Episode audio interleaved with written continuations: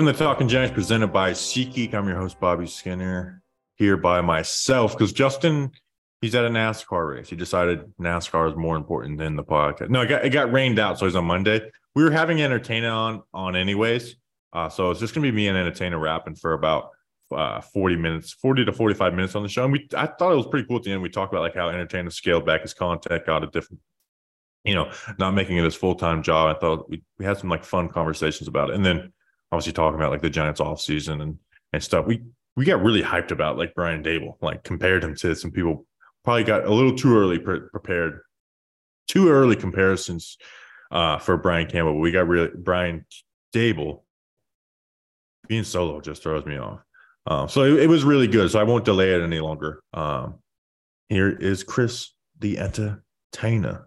How are you doing, man? Haven't haven't talked for a while. The this this type of the off part of the off season for us is like you know how consuming the draft can be and free agency yeah. kicks right into it, where it's like, all right, now I get to check in with all our friends and and see how they're doing, how they're feeling about everything, because we've been lost in our own little world for like almost two months. Yeah, I actually think we did this same thing last year, right around the same time when it was like kind of the the the dead time of the offseason after the draft before training camp starts up. You got the OTAs, but there's not much to take out of that unless you get like firsthand experience. So yeah, I'm I'm excited to come on here, talk Giants football with you, and really excited about this upcoming season. I think I think the Giants knocked it out of the park, and I'm I'm excited to talk about you know what they've done so far in this offseason, what you think. But um, yeah, excited to come on, excited to have you guys on. Hopefully, as the season gets closer. Yeah, I mean they're they're expected to win games this year, and rightfully so. Um, I you know I still don't think we're a Super Bowl contender. I, You yeah. know, I don't think we are a contender with the Eagles right now. And I don't think there's very many teams in the NFL that are. But yeah, like we're expected to win games this year. Where, you know, last year if you predicted the Giants being nine and eight, you were being a homer. This year, if you predict nine and eight, people like ah, a little, little too negative for me. Um, which is a good place to be. I'm excited to be in that in that zone of like, all right, time to win games. And we, we've had some guests on lately, and we, we've been able to use clickbait because they give it. You got any, any insider info? Like just even insider if, info. Um, like Entertainah to- reveals the Giants' plan at backup left guard. I guess like my only insider info comes from Patty. Every now and again, she'll you know, and I'm sure you have that too. I think you talk to Art and stuff, but uh, you once in a while she'll throw me like a bone, and she'll be like, yeah, you know, in so many words expect this but yeah i've kind of i've taken my social media break for about a month now and i'll probably get active on twitter and youtube again in about like two or three weeks as the offseason yeah. gets closer but i, I kind of like to just you know get away from social media for about six weeks every offseason or at least i started that trend last year where because there's not much to talk about. I don't want to force it. I don't want it to be redundant. I don't want to talk about the same talking points. Um but yeah no real insider info. Um what I'm excited about is is the battles in camp, and I, I think the position group for me that I'm most excited about is wide receiver because I think it's really deep, and I think there'll be a lot of competition there. But obviously, I'm you know the one-on-one battles. You want to see how JMS does against Dexter. You want to see how Deonte Banks does against Jalin Hyatt and some of the wide receivers. So that's what I'm really excited about. But in terms of rumors, I know like people are talking about like DeAndre Hopkins now. I don't see it happening. I don't think we have the cap space for it. Um, but yeah, I haven't heard any inside insider information. I did hear things, you know, throughout the process. Like I knew all along Daniel Jones was going to be coming back. It was just a matter of what the contract was going to be or whether or not they were going to have to tag him. But as of late, I'm haven't heard much. I'm just sitting back, relaxing, getting ready for the uh, the upcoming year. Entertainah reveals the Giants' interest to go at or, or are out on DeAndre Hopkins. That'll be the title for this show.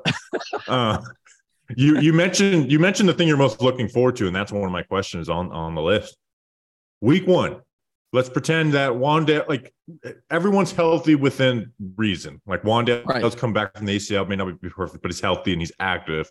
Sterling Shepard, we know he has the injury history, but like he's everyone's active for week one for that wide receiver group. Yeah. Who are you lining? Who are you running out there with the first group of three? Because we know they're going to rotate and stuff, but being yeah. a starter matters. Who is running out there with that that first snap of the season if everyone is able to be somewhat healthy? It's a guessing game right now, but I will give you my guess. But it's a guessing game right now. I think last year shows you that more than anything that Brian Daboll definitely takes training camp highly. You know, he he takes that as a factor for sure. Because last year, David Sills and Collin Johnson were going to be starters for this team had Collin Johnson not gotten hurt coming out of camp, and that's when Kenny Golladay was healthy. That's when uh, Kadarius Toney from what we what we think was healthy. He's going to take the guys that he feels do the best job in camp and fit his offense. So it's a guessing game. It's really deep. But if I had to guess, um, I think Slayton is going to be a starter to start the year at least. I could see him getting replaced as the year progresses. Like I think Jalin Hyatt is a similar type of wide receiver. And as Hyatt progresses, I could see him overtaking that role maybe midseason. But I think to start the year, Slayton will probably be part of the starting rotation. Um, I think Parris Campbell is going to be part of the starting rotation. I think a lot of people are kind of sleeping on him. Like every time I've brought him up on Twitter, I feel like people downplay what his significance in this offense is going to be this year. I think he's going to have a pretty big role. I, I, think he fits the offense really well. He's versatile. You could play him on both the inside and out. He has ties to our wide receiver coach. So I think they saw something in him that they liked and it's a one year deal because of his injury history. But I would guess he's part of the starting rotation, and I would say Wan'Dale. I, I think those three uh, going in, if Wan'Dale's healthy in the hypothetical scenario that you said, I, I think those would be the three guys, and Hyatt would probably be the four.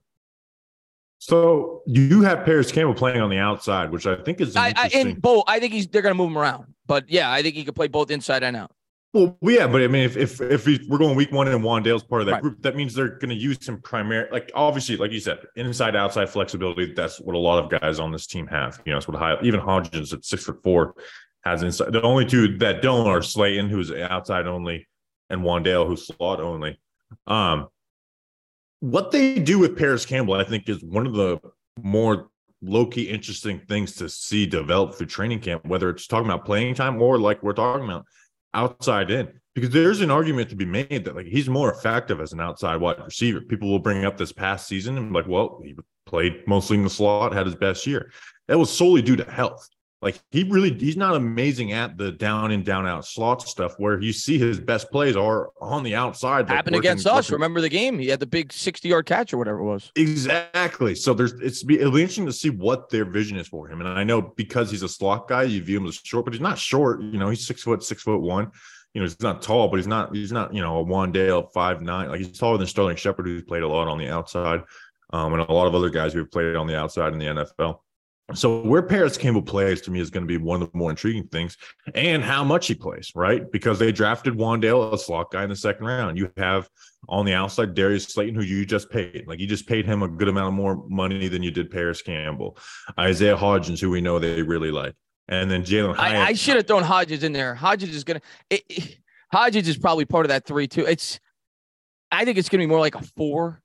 but yeah, Hodgins is definitely going to be part of the rotation as well. I think Hyatt to start, unless he has an unbelievable camp, is probably going to see limited reps to start the year. I think he's going to have to earn his reps as the year goes along.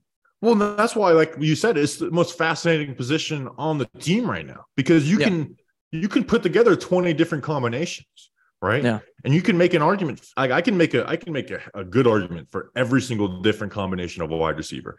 Every single one that includes slayton hodgins wan'dale campbell hyatt and even shepard. Like i can make the argument that shepard if he comes back healthy and he's the same player that he was last year coming off injury he should be a starter on this team. So it's, it's just such an intriguing group that i i think i land at slayton.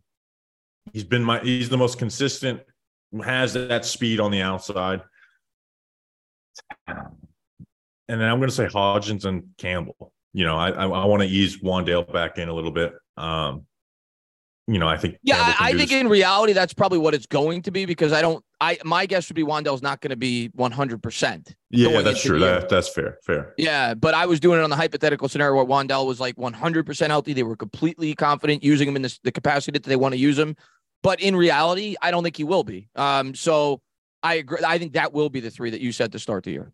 And that'd be, you know, if we could get a truthful answer from them, and they shouldn't answer this truthfully, but if you could ask them, like, hey, if Wan'Dale was fully healthy, where does he slate into this offense? Like, do they view these other guys as as better pieces than him, or are they still like, hey, this is our this was the first set, this was the third pick ever taken by this regime, you know, in the, in the first second round pick, and we know how valuable second round picks are and can be. Um, so yeah, it's just the wide receiver room is so fascinating.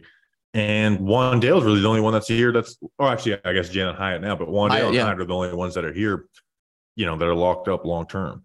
Um, so so pretty interesting to see how that. It's the it's the deepest does. group. It, it, it's it's we're not. I wouldn't say we're top. We're definitely not top heavy. Like we don't have a one, but it's our as crazy as it is, as weak of a position group as it was last year.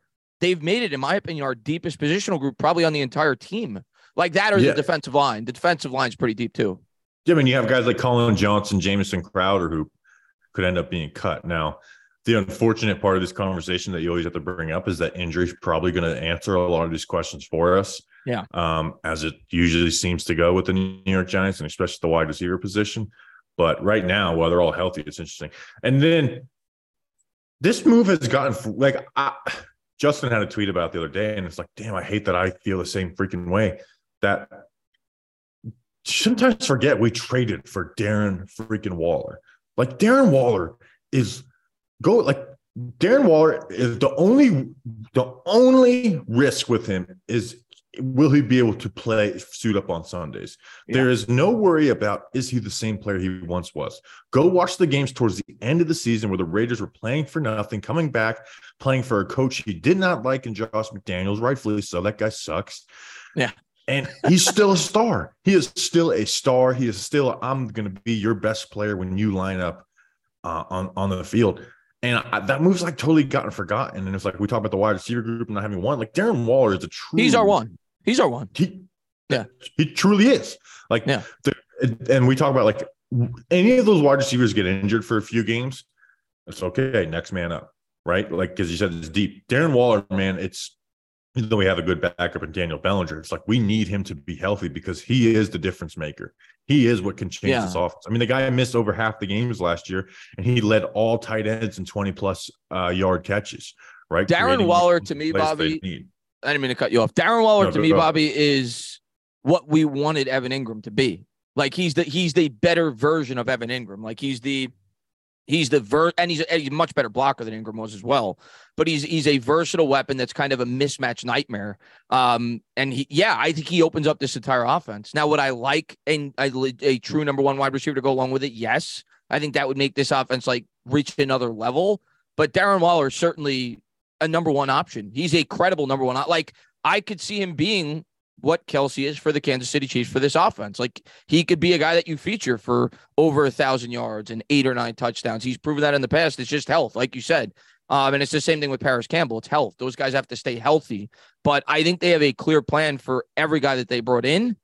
Um, and I'm excited. And and if you would have told me going into year two, just based off of Brian Daboll's history as a coach, and the way that Buffalo built their offense, that we would construct an offense in the way that we did, I would have said no way. Like uh, featuring a tight end.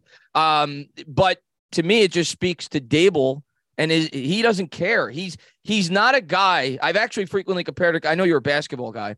I've frequently compared him as like the opposite of what Mike D'Antoni was for the Knicks. Like Mike D'Antoni came into the Knicks and he tried to fit his system with the Phoenix Suns with the New York Knicks. Like he tried to make Carmelo Anthony like a point guard when he first took over the job because he didn't have his Steve Nash. Daboll's like, whatever, just give me players and I'm going to work my talent. I'm going to work my system around the talent that I have. And I think that's a great sign of a good coach. But I would, I'm shocked, you know, if you would have told me two years ago that our biggest weapon would be our tight end, but here we are. And I'm excited about it because I saw I saw the ability of this offensive coaching staff to work around the talent that they had. And you think about the mismatches they could create now with all of these players. Yeah, we don't have a number one, but listen, this guy Waller, he's a mismatch nightmare. Like you think about linebackers trying to cover this guy, Barkley coming out of the backfield, if he's back with the team, which I think he will be, it's just a matter of whether or not he's going to play on the tag. He's a mismatch. You think about that, all of a sudden, what that does for guys like Slayton on the outside, now that they don't have as much attention as they did last year, Campbell's versatility, Wan'Dale's versatility. The Giants have a lot of options now in this offense. Yeah, it's and if Evan Neal can become good, like it makes oh, all the more. He's the key. All these he's additions, the key. He he really is the key to this Giants offense. You know, just you know, besides the fact of health, is can Evan Neal stay good? Yeah, and that point you made about Brian Daboll of like being able, that's hard to find in the NFL. It really yeah. is to be able to find guys that are able to just like I mean, they you saw what they tried to do at training camp, right? It was not the same offense they ran throughout the season.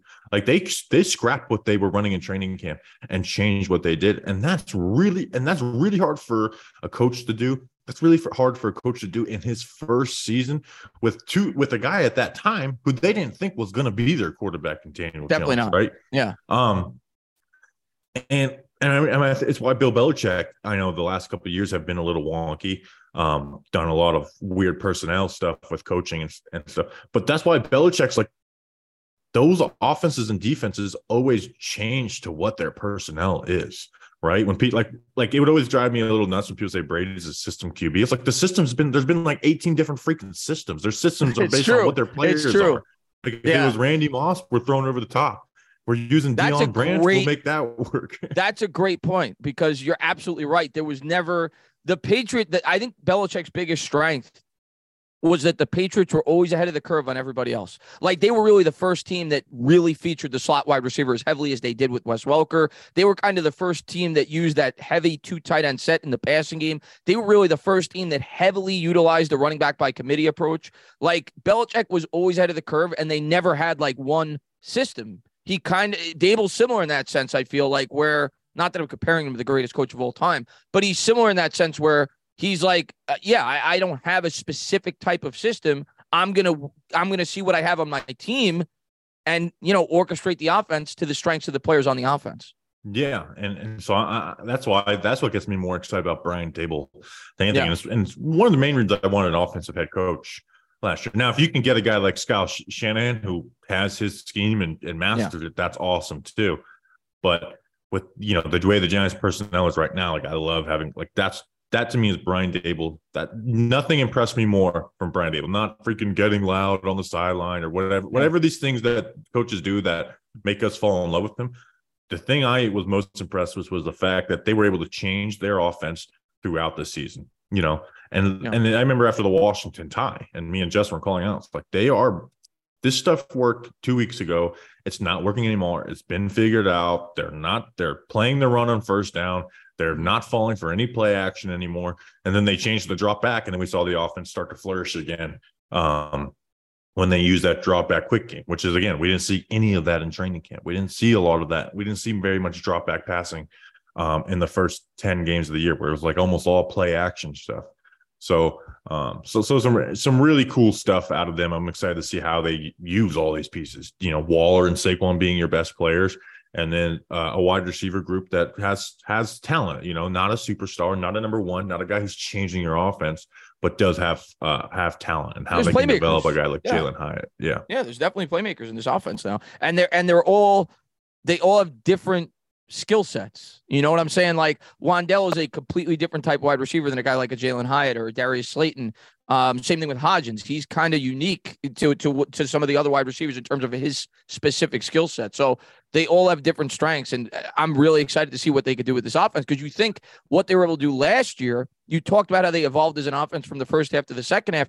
Look what they were able to do in the red zone. Like we had like a top five red zone offense last year. The problem was we could never get into the red zone. But now that you have the pieces and you think about Mike Kafka's creativity, uh, I think this offense could take a big leap. And they took a big leap last year. I feel like a lot of people slept on that.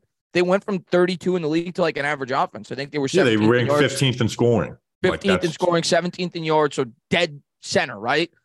I think they could take as big of a leap this year as they did last year. Not to say that they're going to jump because that would mean they're the number one offense in the league, but I could see them jumping from like 16 to like nine or eight or nine, like being like a back end top 10 offense, which is huge.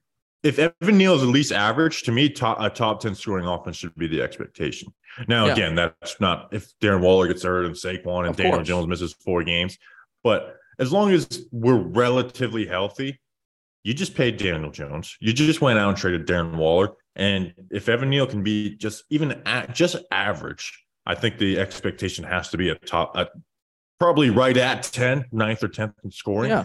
But with with those coaches are like, I think it's a lot of pressure on on them to to do that, and hopefully they do. How excited are you for Daniel Jones this year? Um, I think this would be the first time where it's just like, man, he's got advantages, right? Yeah. Like that's what we thought we were getting in Kenny Golladay. Um, and advantage is like truly in the receiving game. Like Saquon Barkley obviously helps, yeah. but he doesn't like change the passing game, right? Where a guy like Darren Waller changes the passing game. Like where Saquon's good out like as a threat as a receiver, Saquon's not a great receiver, right? Like that was something I remember. I think you were at those, some of those training camp practices where they were actually trying him out, lining yep. him out wide, and it's just like he's just not a good route runner, right? And it's kind of screwing up the progressions a little bit. Um, And we even saw that first interception versus the Titans. Now that was totally on Daniel Jones, but it started with a, a just like kind of a weirdly bad route by Saquon. Um, but Sa- but Saquon being the threat out of the bat, what was even the question? Oh, it's just I, I am excited for him. You know what? Yeah. And if, and if if this team can stay relatively healthy, like he, you have to perform. You know, and he did really well last year, earned his contract. Um, so yeah, I'm excited about him. I mean, it's been four years of like feel like the guys been like dragging the team through hell. And now it's like, okay, hey, we got you, Dan Waller. You got you got some decent wide receiver group. You got a good coaching staff. Like you got advantages. Like one of the arguments that always frustrated me in 2020 and 2021 was like, well, does Daniel Jones need everything to be perfect around him to be successful? I was like, no, but can we get at least one element? Can we get one? Because we have yeah, give him something. Coaching. Give him something. We got horrible offensive line. yeah. We've got yeah. a horrible, you know, it was like the best we saw Jones under Garrett was that little stretch, like the Saints game when you had Golladay was actually playing pretty well. Toney yeah. was coming on to the scene. And I was like, we're kind of we're doing we're dealing. He's got one and a half. Like, yeah, left guard through right tackle is trash, but he's got a good left tackle. That's the most important thing for him. Right. He's got a horrible coaching staff, but he's got a decent wide receiver group at the time. And it's like he's playing really well. So just give us like give him like one and a half. And last year he had that one in the coaching staff, bad offensive line outside of Thomas, and then uh, you know, a bad receiving group.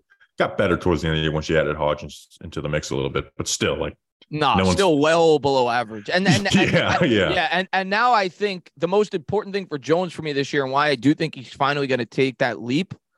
Um, and when I say leap, I, I don't know how big the leap's going to be. I'm not saying he's going to be Pat Mahomes, but I think he's going to be. Here, here's my take on Daniel Jones this year. And and the biggest reason why I think he takes a leap, eh, where what my point was going to be, is that he's year two in the same offense, in, in an offense that actually knows what they're doing something that he has not had since he's been in the NFL. He wasn't afforded that luxury because they fired Pat Shurmur. I think he would have progressed a lot more than he did had Shurmur stayed as the coach. And we've talked mm-hmm. about that in the past. Um, and I think there's is yeah. a much better op- offensive coaching staff than Shurmur, by the way. I kind of, I actually kind of hate the word leap talking about Jones because I think yeah. it discounts what he did last year. Yeah, he played well. Yeah, that's year. fair. That's fair. Uh, it's I want to see growth. You know, growth. for me, growth's the, a better the, word. Growth's a better word. Yeah, yeah. it's just it's nitpicky of me because it's like when I see like people like saying he's going to take everyone's like you know social media get. It's like this is year five. We're talking about the leap. It's like no, he played well last year. He played well. Last, last year was certainly a leap. Yeah. yeah. Um, I, I think, know, became more I, of a creator. Here, here's my take on Jones this year, Bobby. I think by year's end, because I think when we talk and when I talk to other like Giants content creators, for the most part, not all of them, there's still some that are definitely anti Jones. But I think most Giants fans and certainly content creators that I respect for the most part, view him as at least a fringe top 10 quarterback in the league. Not top 10, but like between 12 and 15 ish. I think that's where we're all kind of settled in where he is right now. I think by year's end, the leap for him is going to be he's viewed that way by NFL fans. I think outside NFL fans by year's end are going to view him as a fringe top 10 quarterback. Yeah, I think that's that should be the expectation, right? With yeah. when you pay him that money, that should be the expectation to be like a, a, a top ten quarterback. Um, where I want to see growth is one creating more explosive plays. Now they didn't really put those on the menu for him last year. It's not like he, he wasn't passing them up last year, even though they were, you know, they, but they, they just weren't on the menu for him. Those are going to be on the menu to take. And then the one thing that really bothered me about Jones's game last year was, and this is like you got to watch film review stuff like that. Like they would run these like high low plays, and they would have like a hole on the sideline. Like the wide receivers there in a hole. There's a safety above them, a corner underneath them. But that's a throw that Jones can make. He can mm-hmm. make that. He can make it nine times out of ten, and he just didn't pull a trigger on those. Now that we have some weapons and there's going to be more, you know, aggression, I want him taking those shots because he ran like last year. He played you know, you go through those games of film wise, like you go and I go through all of them. Most of those games, you'd go through them like, man, you can be a little nitpicky about some stuff, but yeah. these are damn near flawless games. There's one or two plays here or there, but like you watch other quarterbacks, even quarterbacks who have a great game, you're going to find five plays that are just, hey, you made the wrong read here. Jones rarely did that, but when he did, it wasn't even like he would complete the passes, but it's like, man, you left you left yards on. You left field. yards on the field. Yeah. I, I view like you know the double movers to Seahawks, and then those whole shots were more consistent. He really wasn't like passing up twenty plus yard throws. There was a couple, but he really wasn't passing those up. Those sideline hole shots. Those are. Here's my theory on that, Bobby. Here's my theory on that, Bobby, and why I think there were certainly some plays like people would point out. You know, you you see all the Twitter GMs, not saying you, but like a lot of people that attempt to do film breakdowns, and they'd always point, "Oh, he left this play in the field. He left that play in the field. He left this play in the field," and I'd be like, "Okay." But one, we don't know what they're instilling in, in him, you know, in terms of the coaching staff week to week, what the game plan is. I think Jones and the coaching staff saw how limited of an offense that this was and how limited of a defense that this was for, you know, to, to take it even further. Because we did not have a lot of talent on defense last year after all the injuries that we sustained and realized that this was a team that could not afford to make mistakes. So to yeah. me, this year, it's going to be different. I think they're going to encourage him. They're going to say, listen, you can throw a few more picks. We can overcome mistakes. It's worth it to try to hit that big play. But last year, I think it was instilled in him that basically, listen, don't make mistakes. Get the ball inside the 20, and then we're going to rely on Kafka to get the ball in the end zone because we have a great offensive coaching staff. But we don't have those playmakers. We got guys dropping footballs. And if we turn the ball over even once in a game, we're going to lose because our yeah. defense isn't very good. So, especially no, after I- McKinney went down and everything else. I agree with that. Like, I agree with that. Like ninety eight percent, because like if you bring up like oh, his low average depth of target, that was the way the offense was built, and that's why I said like yeah. the twenty plus yard throws, like the fact that we didn't throw those, those don't. It bothers me that those didn't happen because I want them to happen. But again, Jones wasn't passing those up; those were just not on the menu for him exactly last year yeah. to throw. But there was just there, and there begins just there'd be like two throws a game, not a game, but in some game, like maybe five. No, I, I saw the throws. I know what you're talking about. Yeah, I just want to see the willingness to throw those. That's all I want to see. I, yeah, my, that's my only concern is that after two years of Garrett in the offense last year, that hopefully we don't have a nat. We went we went from a guy who was a little over aggressive to a guy who might, might be just inherently too conservative too, too as a much, quarterback. Too much like uh, Alex Smith. Yeah, like hopefully we're we haven't reached that point. Like again, I'm not like you said, we're not expecting gunslinger Jones out there but we want to see more aggression than what we did with now that we have these new players. Hopefully, some development out of Evan Neal. Dude, we've we've went 25 minutes, and I think we haven't talked about the thing that probably made us the most happy. Because I, I know you and I know me. How did we get freaking John Michael Schmitz, the best center in this draft at 57? Dude, I'm telling that picked me, and maybe the offensive line bias in me, but I was just like, that was my prayer. When we got out of round one, John Michael Schmitz is still available. And I'm like, just get me John Michael Schmitz yeah. somehow, some way. Don't be cute and take the guy who's two years younger and more athletic and Joe Tippmann. Get me John Michael Schmitz. And they didn't have to make, they didn't have to trade up. They didn't have to do anything. Bobby, I mean, I, I said it on Twitter like a week before the draft. I said my dream scenario was because in the realistic world of dream scenarios, because I viewed like there was like four or five guys we could potentially take in the first round, and Deonte Banks was the guy that I thought fit the defense incredibly well. I know you were kind you you liked the Banks pick, you didn't love it, um, but Banks to me, he, I felt like he fit the, the defense really well. Um, and I felt like his upside was as high as probably any corner in this draft, or uh, right up there. Porter's up there oh, too. Oh yeah, because yeah. Porter's got the length. He's six four, the long arms. Gonzalez has all the measurables. I remember when I did a video on it. Gonzalez kind of he he's like the prototypical, like with the size, the speed, the combine performance. But for me, when I saw Deonte Banks, 435 40, he's got I'm not gonna say super long arms, pretty long arms. He's physical. He fits the defense incredibly well. He's who I wanted with our pick in the in the world of reality. Like I prefer that over going the wide receiver. Um, and then, like you said, once JMS got to the second round, I said, if this guy ever drops to us, we have to take him. I would have been completely fine taking him in the first round.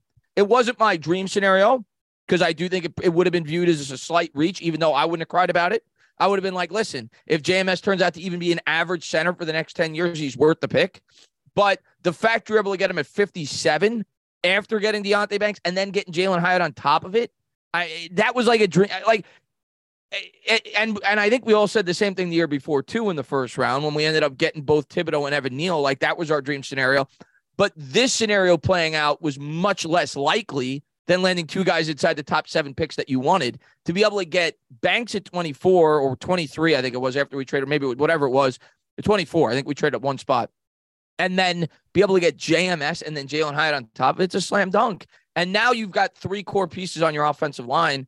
And if those guys work out, you you've got the makings of a good line for the next 10 years. Yeah. I mean, it's you you you have the pieces to get something done, uh, off like offensive line wise, like going forward. Like you you've got the like you John Michael Schmitz's Evan Neal, the expectation is to be really good. You get picked seventh overall. Yeah. The expectation is to be really good. And to, honestly, anything less than that's disappointing. If he turns out to be just like a slightly above average tackle, will you take him? Will you give him a second contract? Yes, but it is a disappointment. It wasn't worth the pick. Um, yeah. John Michael Schmitz, I I really am confident in him that he's going to be a really good center. And then you've got you know Ezeudu. We'll we'll see what he turns in. Bredeson his health worries me because he gets injured so much, but he's still very young. He's only 24, you know, he's only at 24, 25 years old. And I thought he was their best interior offensive lineman last year when he did play. Um, not saying much. yeah, no, definitely not saying much. It's I'm hope I'm hoping we don't have to give like those not saying much compliments as Giants fans going forward, where it's like it's like last year when I would like talk about like Tae Crowder or Jaylon Smith, and I'm like Tae Crowder to me is the starter for this team. And people like Tae Crowder's trash. I'm like, yeah, I know, but I'm comparing him much. to Jaylon Smith yeah. currently at this yeah, moment. Yeah, yeah, yeah, yeah, yeah. And so by the way, there might be a there might not be a player I'm more excited about than Bobby Okereke. We didn't even get to him in the defense yet. Like we finally have a freaking linebacker, Bobby.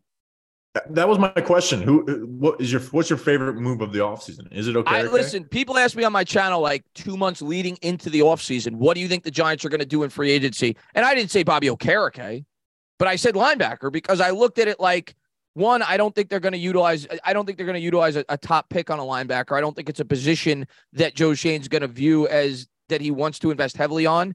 I viewed the linebacking corps in free agency as one of the stronger positional groups. And I, it was beyond a need. You could have argued it was our biggest need going into the offseason. You just said it. Tae Crowder was arguably our best linebacker last year. So I knew that they were going to address that. And I knew it was like 99% they were going to address it in free agency. Bobby Okereke, if I'm being honest, was not the guy that I had circled. He was not like one of my top two or three guys that I thought we would get. But after we got him, after I got a chance to like look at him and see how I feel he could fit this defense and his upside, you got to remember this guy's only 25.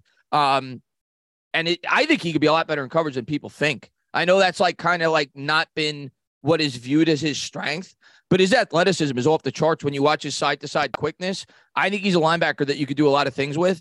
And yeah, like Waller's obviously the sexy move, and I'm super excited about it. Um, I'm really excited about Banks. JMS might be my favorite move, but I think the move that excites me the most is Bobby Okereke. Yeah, I'm excited to see how he plays in this defense. Now, this defense asks a lot about its linebackers, but I'm excited. I think he's a cerebral. He thinks he seems like a really smart dude, like who understands the game, you know, and, and played on a good, like played on a good team that had good linebackers with Darius Leonard and um, Zaire Franklin, you know, and, and went out and had a really good season last year on a team that wasn't very good, you know, a pretty damn bad team. So yeah, Okereke obviously was we when you saw the linebacker free agency market, when you looked at the linebacker draft class, and it just felt like we're getting a linebacker free Had agency. To. Like yeah. it was like day it was like day one. I'm expecting us to get a linebacker, and then they did.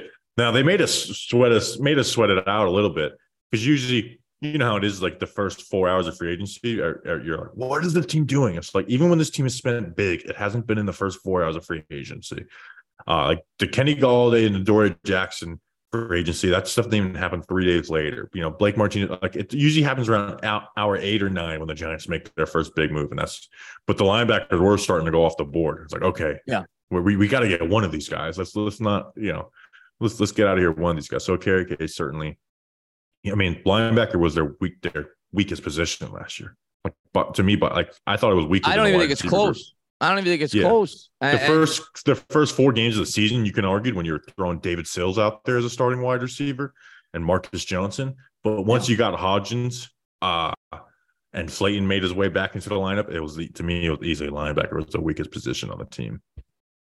But I'm gonna I'm gonna tell you, and I I, I think again I think that's the most excited I am. I'm gonna tell you I think the most important upgrade for this team, especially when you look throughout the division and the strengths of the teams from within it. I think the and and they're under the radar moves like Nacho and uh, and and obviously uh, later in the process we picked up what why am I why is the name escape me right now? We picked up um, John Robinson. Yeah, getting those two guys to add to the depth of this defensive line, I think is probably the most important, uh, including the wide receiving corps, the most important improvement that this team had for the 2023 season. Because we were that bad against the run. We were that bad against the run. Yeah, yeah. So it's now second linebacker still very weak position. I was hoping you'd get out of the draft with somebody in the in that in there, and that's where losing some picks, you know, like they lost, you know, a fourth pick round pick and a fifth round pick. That, that's where it's like you lose out on edge depth and a linebacker depth, but come away with Banks, Schmitz, and, and Hyatt. You can't be too angry about it. Um, yeah. especially that's something it's like High, if John, if the Bears take John Michael Schmitz, Jalin Hyatt was picked with pick fifty seven. We and by the way, I didn't get to see your draft, uh, your your your draft reaction. I I saw your draft reaction uh, after we took Schmitz. I didn't get to see the lead up. You're, I'm sure that you thought the same thing I did when the Bears traded up and jumped the Giants. Center was like their biggest need. I was like, "There's, it's done. We're not getting John Michael Schmitz. It's done. It's over." When they traded up in front of us and took the position we took in the first round, what are you doing, Chicago Bears? Yeah, I didn't um, get it. I mean, I'm happy. And, the, and they took it. a guy I, who actually I mocked to the Giants in the second round, and Tyrique Stevenson. I really like. He reminds me of James Bradberry. But yeah, like I was like, oh, they. So then once they took Tyrique Stevenson, the panic went from the Bears taking him to like, okay, Giants, I know you guys like Jalin Hyatt. I know you want speed. Do not pass up John Michael Schmitz. Do not like that was mine. Like, do not get cute and worry about he's 24 years old. Yeah. Do not pass up on. Don't get guy. cute here. Don't get cute here. Yeah. And the most interesting thing was because that was the thought process in my head too at that point. And it's it, and if you go back and watch my draft reaction video, it was my exact thought process. And none of the reporters asked it. And I was like, I wish some one of them did. Was your pick at at uh at what where were we pick 57? Where I don't even remember yeah. what the pick was your pick at 57 between Hyatt and and John Michael Schmitz. Nobody asked that. And then when you got a chance to watch the draft recap, that's in fact what it was. You saw them going back and forth where Brian Daboll was talking to Schoen and he said, Well, we're going to get one or the other. We're going to either get Hyatt or we're going to get John Michael Schmitz. So they got a guy that they would have been completely comfortable. And it makes sense because then they traded up like 20 spots to go up and get him in the third round. But they got a guy that would have been completely happy with taking a 57 later in the third round. And I've said this phrase a million times. They got three players who were mocked to them at pick 25 and. Banks, Schmitz, and uh, Hyatt. Now, if Hyatt was picking if if Schmitz was picked at pick 25, I wouldn't be outraged, but I'd be a little disappointed. Even though I love John Michael Schmitz, I'm like, I just thought there'd been better. I think you, I, Bobby. I think you would have been like me. I think you would have been disappointed for like a day or two, and then you'd have been like, hell yeah, we and got a center. If Hyatt was taken at 25, I would have been outraged. I wouldn't have been happy with Hyatt at 25. I agree with that. But but yeah. at pick 73, it's like okay, it's it's so funny how where a guy's pick totally changes the conversation. Because like when we talked about Hyatt on our wide receiver preview, we were talking about him in the context of like people are putting him in the first round, and I just don't see it. And then it's like, then you pick him at 73. It's like, okay, let's freaking yeah. go. Yeah. It's like, yeah, um, he's a, to me, he's a better version of Darius Slayton. Like he's, I agree. Where like yeah. as fast as he is, he's not a YAC guy as far as yeah. like making guys miss or anything. Um, and he, no, he has great hands, right? Like that's that's one, which is what is what makes him better than Darius Slayton. Yeah, and I think he is faster than Slayton. Yeah. Um, not by a wide margin, but I do think he's faster. And I think he can grow into a better route runner than Slayton is. So, like, I, yeah, I, my, my expectations for Hyatt, despite being a third round pick, is to be better than Darius Slayton. Yeah. Who I know we we like to trash on Darius Slayton. No, he's a good, he was good for us stuff, last but, year. He was good But if, yeah, I mean, Darius Slayton is the best day three pick we had for five years, five, six yeah. years. Um, you know, obviously we had some pretty damn bad day threes for a while. Um, and I, I, mean, I was really excited about day three in this draft. Eric Gray to me, I think could be a starting back. I love the, the, Eric Gray pick. I love the Eric Gray pick. Trey Hawkins, man, that guy. Even like I don't have expectations, like real expectations for him, but a guy who's that size and can move like that in the sixth round is something and freaking beautiful. Physical, Gervarrius man. Owens. Yeah. Gervarrius Owens, I think he could come in and compete to play this season. I really do, despite being a seventh round pick. And we've seen the Bills with Joe Schoen hit on guys in the safeties. Like Damar Hamlin was like a late six, maybe even a seventh round pick for for the Bills, um, and he was starting by year two. Um, you know, obviously he's more famous for the the on you know the the health thing, but it's like he was a starting player for them. And I think Gervarrius Owens has similar ability. Yeah, and I think those guys, if nothing else, are going to be big time contributors in special teams. And, yeah, and. I know that's like something we don't like to talk about because it's not fun.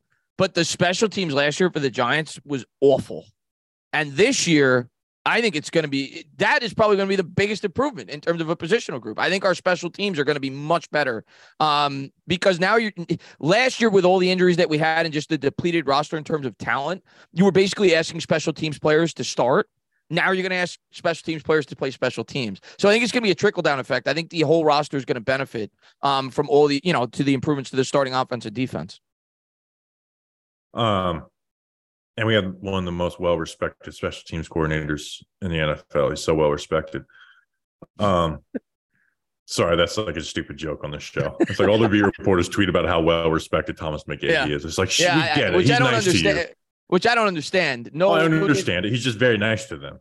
Yeah, no disrespect to him. Like I'm sure he's a pretty good coach. Like they they decided to keep him to begin with, but yeah, I agree with you. Like the, the results have not been there yeah, since I don't evaluate special teams. Like yeah, like he could be the best or the worst in the in the league. I I have no idea the difference, but I do know that like hey, our special teams haven't been an advantage.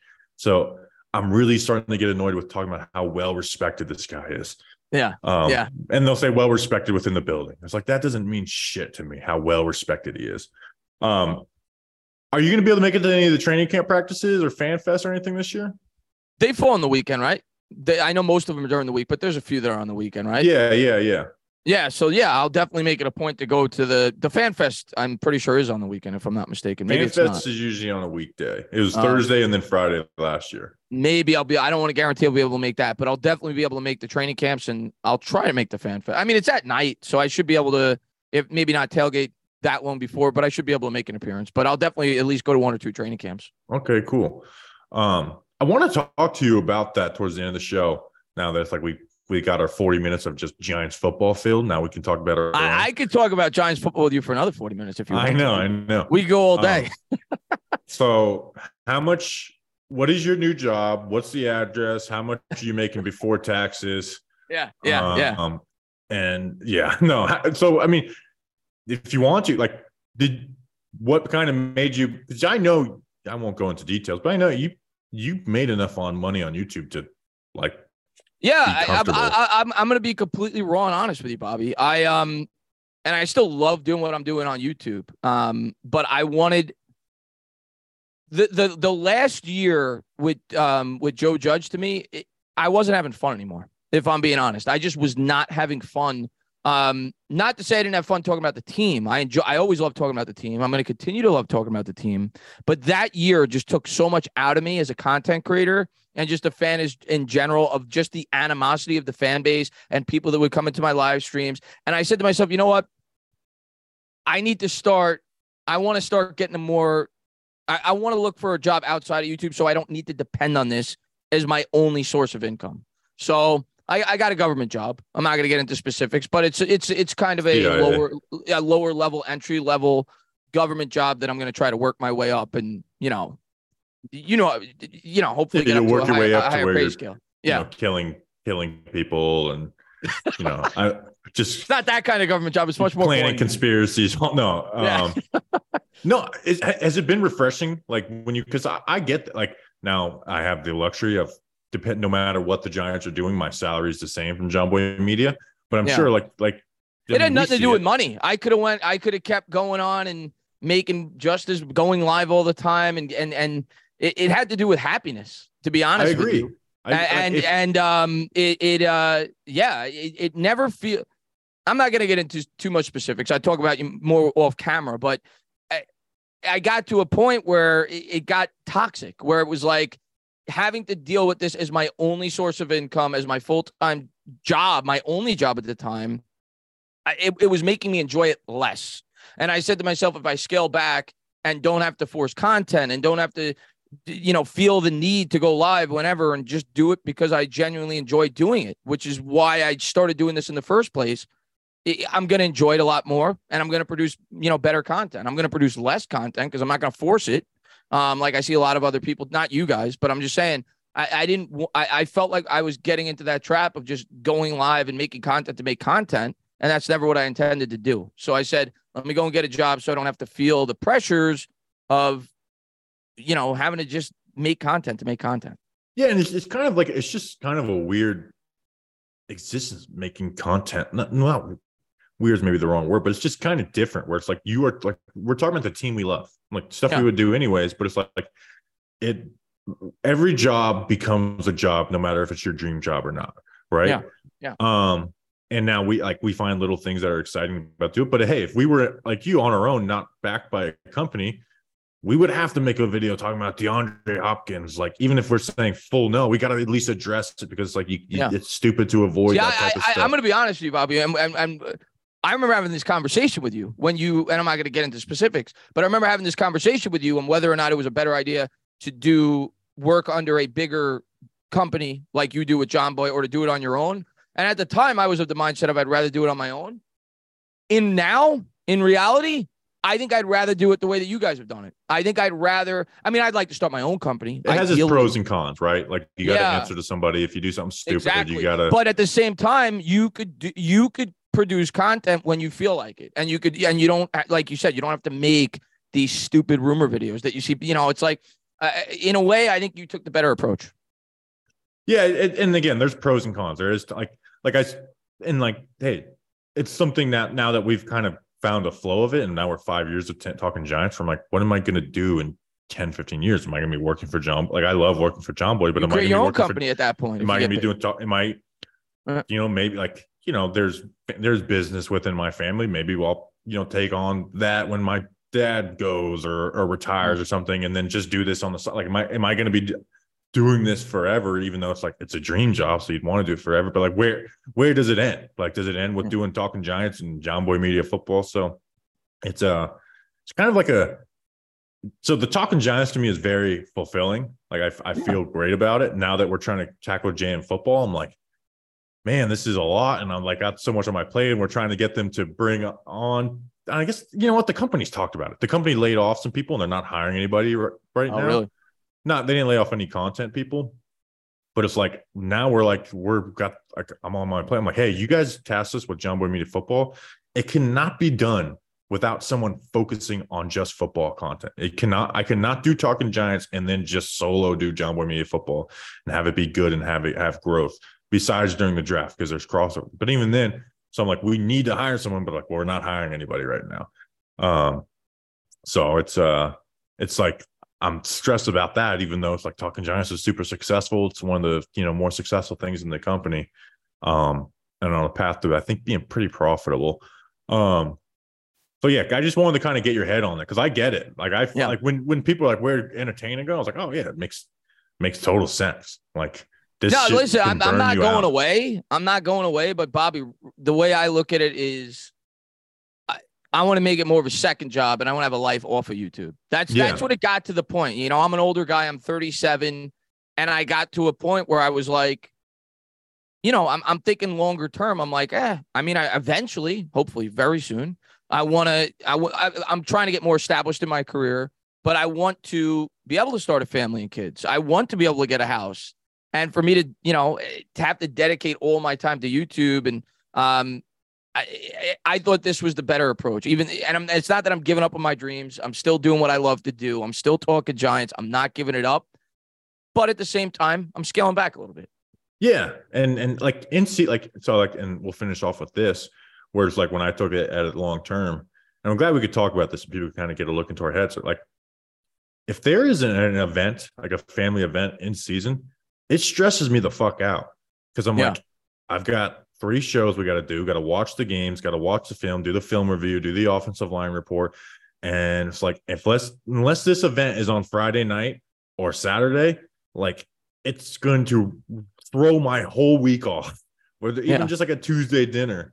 And it's like, am I going to be, is every September to January going to be like that for the rest of my life? You know, like, can I not make a plan in April ever again because of the NFL draft? Yeah, um, it's true. It's true. So it's, it's it's cool to get a, a, look into your head and and kind of let people see like this is like yeah this is this is all. Still, I still love whoever's ever watching this, and I know uh, we have a lot of the same subscribers and we work in the same community. I still love each and every one of you guys. I'm not going away. I, I appreciate all the support you guys always show. Uh, when I watch my videos, I just, you know, I, yeah. I, I, I think I've just gotten to a point where I know, or at least I hope, and I think I have a um a dedicated fan base that people that love to hang out with me and talk about the team that we all love. And I don't feel I, I feel like I've reached a point, I guess, in my YouTube or content creation level, if if that is a, the proper terminology to use, where I don't need to force content. Uh, where you guys respect me enough to be like, listen, when Chris is ready to talk about the team, I'm still going to support him. Yeah, finding that happy medium. Happy, happy you were able to to do that, even though you're going to be doing huge government conspiracies and stuff five years from now. I can tell you after the stream who killed JFK. We'll get yeah, yeah. That that's going to be released, and maybe you can help us when we try and run for president in 2024 again. so I made a tweet. You might win. I mean, you've seen some of the guys that are going for it. You guys stand a chance. Well, I I made a tweet saying I'm seriously considering voting for Dale Earnhardt in 2024. I seriously am. And someone replied like, "What's your politics?" Which is like, well, you you live in the in the heart of uh I'm not to get into politics, but where uh DeSantis, you you you live where he's from, so you know all about him. I'm not the biggest fan of him, and obviously Biden's not the most popular president. So, so uh, if you want to know who I vote for, though, just go to my Instagram. I posted who I voted for. It's a great plug for my Instagram, and it it can either make you, it can't make one of the sides angry, but it can make both sides angry or understanding. Did you I voted for, for myself. Earnhardt? No, I voted for myself. Oh, voted for- like everyone says they hate both the options. Then it's like, well, don't pick them. Um, yeah. Also, I'm like, you know what? I I don't care. Like this country's screwed anyways. You like they these both these people. Right, we, I can't believe we put this in. Maybe cut this out, Justin. um, basically, what I'm saying is like our politics are broken, and yes, Chris is going to fix been, them. They've been broken since we've been alive, Bobby. And Chris is going to fix them, even if he has to cover up a few national conspiracies. All right. Chris, we appreciate you. All right, we don't have any ads, so I, I, can just end this. We appreciate you guys. We'll be back on Friday. It'll be me and Justin. I'll be back home. Justin will be back home too. Both both on the road right now. I was gonna, I was gonna say, where are you? Because that's not your normal setup. Spain. I'm visiting Spain. It's you're it's in really, Spain. I may just stay here. I love it here. Um, you're in Spain. Yeah, I'm gonna be like you know uh, Michael Scott when he comes back from the Bahamas or no, he came back from Jamaica, and I'm just gonna be like, well, in Spain, this is how we do it, uh, and we take naps at three o'clock. Uh, that's awesome. Man. I've been to Spain once. I, I loved it, but I, I, I only went there for a cruise, so I spent like two or three days there. But that's awesome. Yeah, it's really nice. I went to Portugal too, and there we just shh, just Portuguese. Um, you just say everything with shh. That's how they do it here. Um, no. All right, we appreciate you guys. We'll be back on Friday we basically we talked politics and then i made i annoyed every single per- listener from portugal. Uh we'll see you guys friday. Until then let's go big blue